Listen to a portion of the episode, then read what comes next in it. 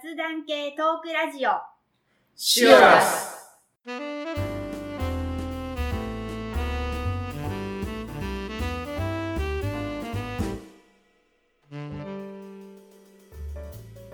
この番組は私たちが日常生活で好きなこと気になったことをテーマにざっくばらんに熊本から配信する番組です。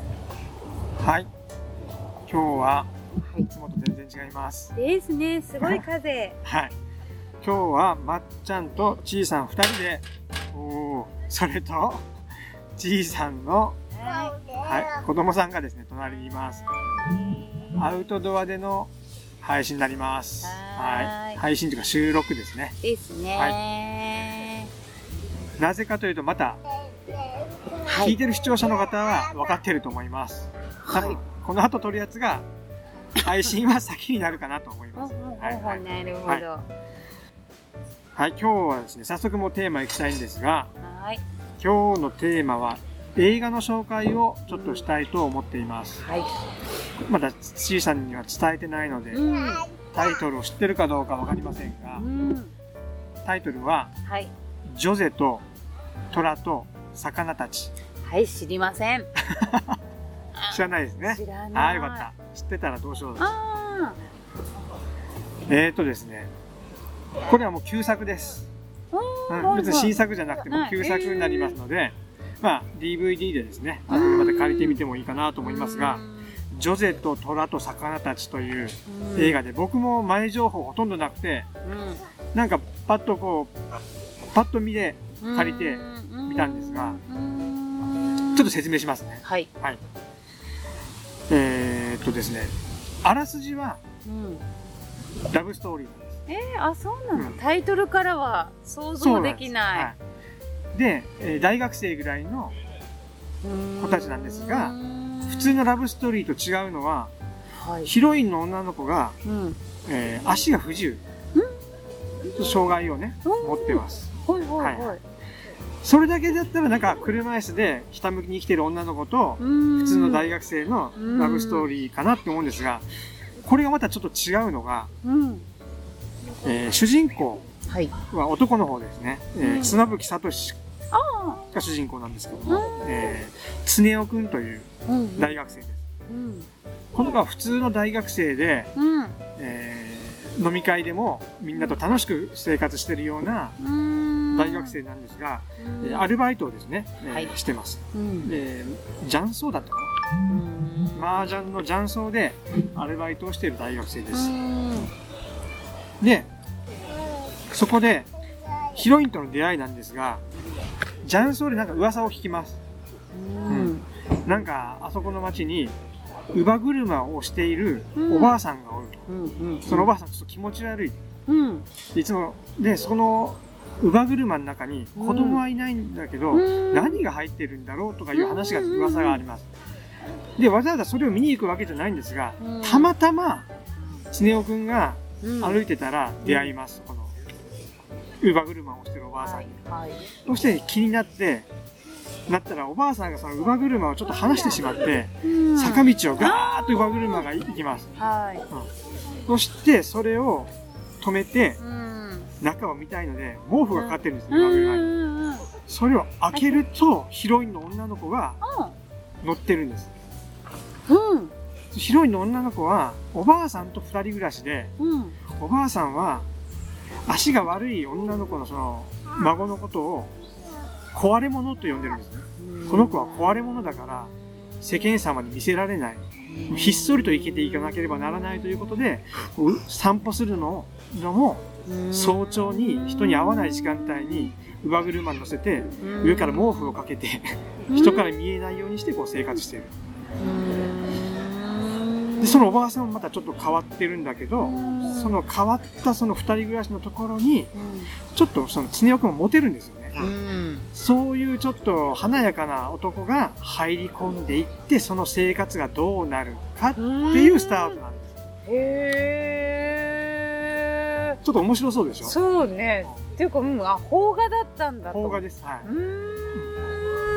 んで、はい。そのまま、乳母車をこうね、本当だ事故になるところを助けたので、うんちょっ、と朝から家に寄ります。うん。ちょっと、で、朝ごはんをごちそうになるんですがう、ん。その朝ごはんを作っているのは、その足の不自由なジョゼ。おーあ、おばあちゃんではおばあちゃんじゃなくくて、えそこで食べた卵焼きとかうん朝ごはんがものすごい美味しいんでー、あら。うーん。す。で、つねおくんは興味を持って、うんそこから通うようになる。そのお家に。お家に。へーちょっと生活にズカズカと、結構ズカズカと入り込んでいくんですよ。遠慮もなく。朝ごはんを食べに行ったり、うーん。うんちょっとですね、僕の記憶の中でエピソードが前後するかもしれませんが、で、えーま、そこのそのジョゼ、なんでジョゼという名前なのかというんですが、本当の名前がですね、あるんです。えーとですね、ジョゼじゃなくて。あ、ヒロインの、はい、誰がしてるんだろう。これ僕知らない女の子だったんですが、池脇千鶴さんっていうああ、わかります、わかります。うんいう子がジョゼ役うなんですよね。ん。はい。で、ジョゼは、最初はね、小さい頃は施設で生活してる。うんで、そこでまあおばあさんのとこに引き取られて、ちっちゃいうちにおばあさんのとこ行くんだけども、おばあさんはもうこの子は壊れ物だからと言って学校にやってないんですよ。でもジョゼはいろんなこと知ってるんですよね。へっていうのは、おばあさんがいろんなところから落ちてる本を拾ってきて、とにかく本を大量に家に抱え込んでて、ジョゼはそれを読んで勉強してる。ーはい。なんかいろんなこと知ってるけど、うんうん。知ってるんだけど、なんかちょっと、なんだろうな。ちょっとこう、ち違う風に捉えてたりとか。例えば、うん、トカレフってわかります？トカレフ。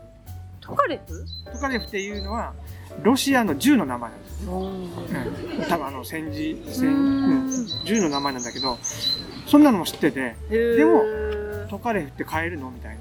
話話をしてくるうんちょっと変わった感じの女の子で、ジョゼが、おばあさんが拾ってきた絵本があって、うん。その本が好きでうん。読んでて、その中の登場人物がジョゼっていう名前で、自分のことをジョゼって呼ばせてる。へで、その本もなんか本当は2冊目の続きがあってうん、でも家にはない。でもジョゼはその本が好きだから、ースネ夫くんに、私はこの本が読みたいんだ。うん。でも、おばあさんが捨てられ、その本が捨てられて、いつかおばあさんがそれを拾ってくるのを楽しみに待っていると。いう生活。でねおくんもそんなこと聞くもんだけん、ちょっと興味が、ね、そのジョゼに興味があるもんだけその本をどっかで買ってきて、うん。ほら買ってきたよって渡したりする。で、ジョゼは、朝おばあさんと散歩するのため楽しみなんだけどう、ん。いつもあんな散歩の仕方をするから、うん。普通に日中も出てみたい。うんうん。スネ夫くんが勝手にうん。乳母車にスケボーをつけて改造して、ジョゼをそれに乗せて、おばあさんがいない時に勝手にジョゼを外に連れ出して、うん。散歩して、まあちょっとそこでちょっと事故っぽいのがあったりとかして、おばあさんの激励に触れて、うん。もう来るなって言われたりもするわけなんでこの映画を僕がいいなと思ったのかというと、もう一番は、うんはい。これジョゼのヒロインの女の子の魅力。うん。やっぱこれ映画を見てもらわないとわからないけど、うん。やっぱ普通じゃないもんね。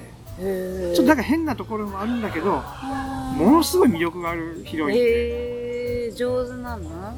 喋り方も、ほら、学校に行ってるわけじゃないから、ちょっとこう、普通の喋り方じゃないんだけど、関西弁混じりだけど、なんかすごい魅力のあるヒロインなんですよね。それでどんどんどんどん引き込まれていって、うん。最後まで見るとなんかこう、なんとも言えないこう気持ちになる。へーうん。最終的にはうん。感動の物語。それがやっぱりね、最後のところは言わ言いませんが、うんうんうん。つねおくんも恋愛方面では最初ね、つねおくんはうん。大学生のアパートで、うん。あの、セックスフレンドとセックスしてるシーンとかもあるんですよ。でもそれは彼女じゃない。おー。ただのセックスフレンド。で、大学の中で出会ったえーっとですね、かなえちゃんっていう女の子が出てくるんですけど、うんうんそれがちょっと最初本命っぽい。の。うん。つねおくんは、かなえちゃんが。うんかなえちゃんをやってるのは上野樹里。ああはいはいはいはいで、かなえちゃんも、もう一般的な大学生で、うん美人なんだけど、うんなんていうかな。介護に興味があるみたいな話をするんだけど、浅いのよ、その子の考えも結構。で、つねおくんは浅いので、そんなことを言うかなえに、あ、そんなのに興味あるんだったらって言って、女性のとこに連れて行くの。そしたらかなえが、あ、じゃあ私はこんな、どうのこうのって言って、自分のつて使って、リフォームし、こんな助成金使って、こんな住みやすいようにリフォームができますよ、みたいな提案して、でリフォーム業者が入って家をこうリフォームしたりとか。で、女性もつねおくんに惹かれていくけど、うん。かなえちゃんもいる。うんでも別にかなえと女性は仲がいいわけでもない。そこはあんまり接点はない。うん。つねおくんがどっちにこう触れていくか。最終的にかなえとはダメになって、うん上野樹里ね。ううん。ジョゼと付き合い始める。へで、えおばあさんが途中で亡くなるんです。うん。だからジョゼの家に上がり込んでうん。同棲し始める。うん。うん。そして、ジョゼの夢は好きな人と一番怖いものを見るというのが夢で、つねおくんと動物園に行って、虎が怖い見たことない。絵本とかそう本の中でしか知らない。から。虎の檻の目の前で虎をビビりながら、つねおくんが隣におってそれを体験して夢が叶ったっていう、しながらこう、その後ちょっといろいろ旅に出たりもするんだけど、最終的にかなえちゃんとジョゼとつねおくんがいるんだけど、最終的にどうなるかっていうのは、まあ見てのお楽しみ。なんですよ。はい。えー、タイトルの魚は何だろうと。魚はですね、うん。あと旅に行くんですよね。うん。旅っていうのは、つねおくんの実家から連絡があって、えーあ誰だったか忘れたけど、誰かが亡くなって、葬式をするから、お前も来いと。だからつねおくんは弟にジョゼを連れて行くと。弟くんは途中で知ってるんですよね。そのジョゼがその身体障害者っていうことも。うんあ、分かった。兄ちゃん連れてくるんだねって言って、それついでに旅に出る。うんで、水族館に行きたいってジョゼが言うのでう、ん水族館に行くけども、水族館は閉まってる。休館。で、今日どこに泊まろうかっていう時に、水族館をなんかテーマにしたラブホテルがあったので、うん。ジョゼはここに泊まりたい。うんうんうんして、夜部屋で、なんかブラックライトに照らされた魚たちが部屋中をこう、回るシーンがあって、そこでまあ、いろいろ会話があるんだけども、その辺からちょっとなんか、んっていう感じもね、出てくるんですが、まあ、魚を何を意味してるのかは、ちょっとですね、深いところなんです深い。あそうなんだ、うん。タイトルになるぐらいうん、ちょだからっと深い。ね、。その最後の方に関わってくる。へー。すごい。なんかほんと意外。そんな映画あったんだ。